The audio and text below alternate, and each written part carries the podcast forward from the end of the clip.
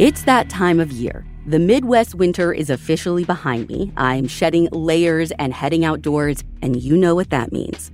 Delia D'Ambra is back for a new season of Park Predators.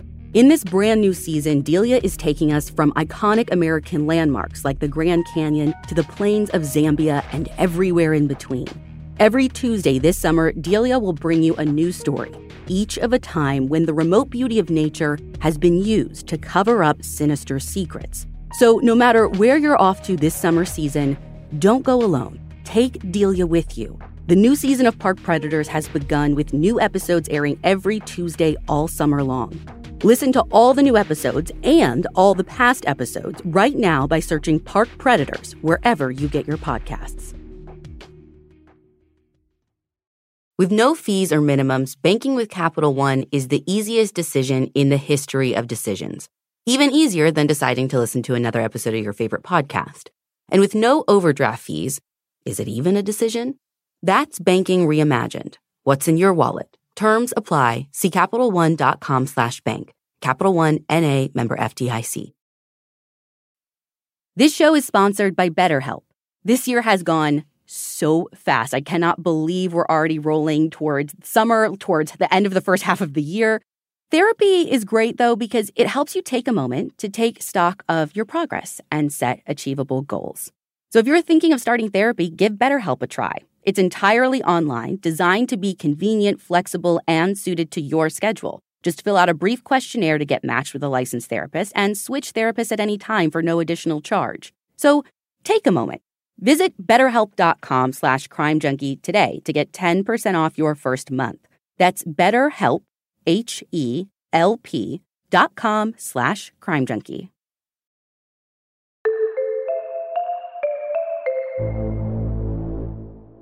So, Ashley, can I tell you a little secret? Uh, I guess all of our listeners too. Yes. I got a little bottle of champagne in one of my Christmas stockings this year, and I've been saving it for like a time I just need a little bit of champagne. And I just busted it open. Pop the champagne. Hold the theme music. Hold the intros. We are dropping in your feed for a quick couple of minutes to pop the champagne and give you guys wonderful, great, great I news. I have all of the full body chills. I'm about to cry. Today at 2 p.m. Eastern Time, the Sumter County Sheriff's Office have officially identified and named the Sumter County Does. Oh. And you guys, I want to hug all of you. I want to cry. This is something you should be so proud of because part of it is because of you. If you guys remember, you know, many moons ago in 2019, we did a fundraiser to fund the DNA Doe Project's testing of the Sumter County does. And I know that feels like a long time. No one heard anything. These tests take a long time. And it probably felt like there was no movement, but you guys made a real difference in the true crime community. A huge, huge difference. And obviously, like the Sumter County Sheriff's Office never stopped working it. There's a PI who was working it. There are so many wonderful people to give credit to for giving these two their names back. But also pat yourselves on the back, you guys. I am, again, so proud of you to every one of you who bought those shirts during that fundraiser.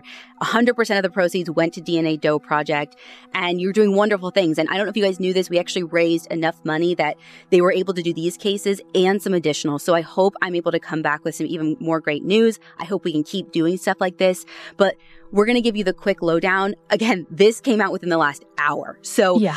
there's still a lot we don't know. And what we do know, though, are their names. Our Jane Doe is named Pamela Buckley. And she was from Colorado Springs, Colorado, right? hmm She was 25 at the time of her disappearance, and she actually was reported missing back in 1975. And if you remember, they were found in 76, so she had been reported missing a year before her body was found. Yeah. Jock Doe was named as James Freund. Um, we got the spelling of his name from ABC4. If you watch the press conference from the sheriff's office like we did, you know, everyone's wearing masks. It was really hard to see. So if there's an update on his last name, we'll put that in the show notes. But we believe, based on ABC4's reporting, that it's spelled F R E U N D. And he was from Lancaster, Pennsylvania, correct? Yeah. So this is the wild part, right? So there was a, a while where they thought maybe they were from Canada, uh, a while where they thought maybe they were related. We knew early on their DNA was different enough that they weren't related. But they weren't even from the same place, and they no. were from the US. The two of them were from completely different parts of the country. Both were reported missing by their families in 1975 and then somehow ended up together in Sumter County in 1976. And James was like 30 when he was found, correct? Correct. Now, one of the people at the press conference asked, do they know each other? Was there any kind of connection between the two of them? And that's something that the sheriff's office says that they're trying to figure out, you know, were they planning to meet up? Did they run into each other? Where would that have happened?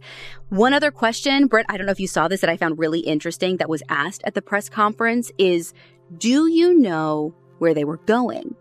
And mm, yeah, there was this like pause and I saw his head kind of wobble. What do I say? What do I don't say?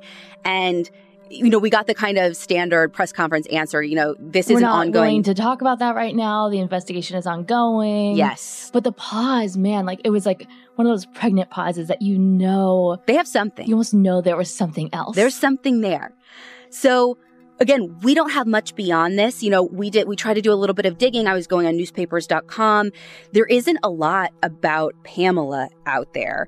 Um, she does have a NamUs profile. I believe there, there's one page on Web Sleuth, but like nothing really there to talk about it, just like the bare bones of, of when she was last seen. Mm-hmm. What I found so interesting, I don't know how true this is because I, I haven't gotten deep into Web Sleuth and certainly not in this case. You know, we work mostly off of newspaper articles, but what I kept seeing people comment in the live video of the sheriff's office press conference, which was on their Facebook page, was so many people were saying that in Web Sleuths, they've been saying Pamela Buckley could be our Jane Doe for a while. Wow, really? Yeah. And and what, what I'm reading is so there's actually two missing Pamela Buckleys from what I'm putting together. And two years ago they came forward and told Sumter County sheriffs it could be this one. And I guess it wasn't. It's not that one. But there's another one, the one who it actually is.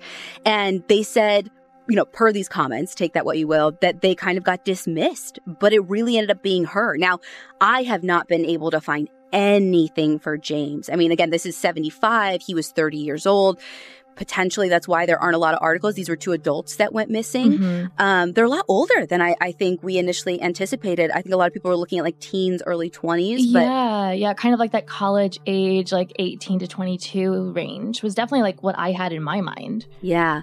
You know, the only thing else that came out of the press conference I thought was interesting is they did have the coroner come on and talk and said that there was something that kept getting misreported. There was actually no gunshot wounds to the throat. Yeah. I don't think that changes the case at all. They each did suffer three gunshot wounds. They said it was with the same weapon. From the press conference, think they know what the weapon is, but they don't want to say again because this is an ongoing investigation. Mm-hmm. So, you know, Pamela Buckley, she would have been 69 years old today. They made mention of that in the press conference. James Freund would have been 74. This is wonderful. Again, pop the champagne. I am excited, but this is the it's first step. over, yeah. Right. To a long road. They are officially reopening the homicide investigation into their cases. There is a private investigator who's been working on this case for eight long years. And so I hope that not only now do the families have some answers, but I hope that this gives them one step in the right direction, getting closer to finally mm-hmm. figuring out who did this and holding that person responsible. Mm-hmm. And again, I, I want to encourage everyone out there who's listening, who, again, who participated in this fundraiser. I'm so proud of you. And I, I, want this to show you that we can make a difference. No, yeah. we're not the investigators. No, we're not the ones doing the legwork. And those people are wonderful at what they do. But also are caring about these cases It's important. can make a difference, does matter, and has made a difference already. Yes. So continue to figure out ways that you can get involved in this true crime community that we all are a part of. We will continue to put forward nonprofits. And if you want to donate to the DNA Doe Project, who is doing incredible, important work. We are going to link to them in the show notes. We will also link to the press conference if you want to watch the entire thing. But it's a good day, Crime Junkies, and I'm proud of you. And if there's more information, we will update you. Make sure you're following us on social for those smaller updates. Mhm. We're on Instagram at Crime Junkie Podcast.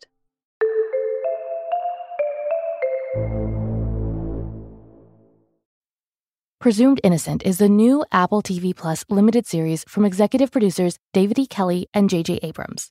Based on the New York Times bestselling novel and starring Jake Gyllenhaal, Presumed Innocent takes viewers on the mysterious journey of a Chicago prosecuting attorney accused of murdering a colleague. Affairs, obsession, and love come into play as he fights to hold his family together and save his life. Innocent or guilty? Presume nothing. Presumed Innocent, streaming June 12th only on Apple TV. On an early morning under a train's dim headlight, 27 year old Douglas Wag Jr. lay across a strip of railroad tracks, and it's on those railroad tracks that the truth about exactly how he died and what really happened to him lies. In the newest season of Counterclock, investigative journalist Delia D'Ambra starts by probing into this one man's mysterious death. But what she finds is so much more a bank robbery, corruption, and conspiracy, and a string of additional suspicious deaths. Seriously, you guys, I cannot count the number of times I caught myself saying, wait, what? And just like me, you will not see the twist coming. Join the Crime Junkie fan club to binge all episodes of Counterclock Season 6 now, or listen to Counterclock weekly wherever you're listening.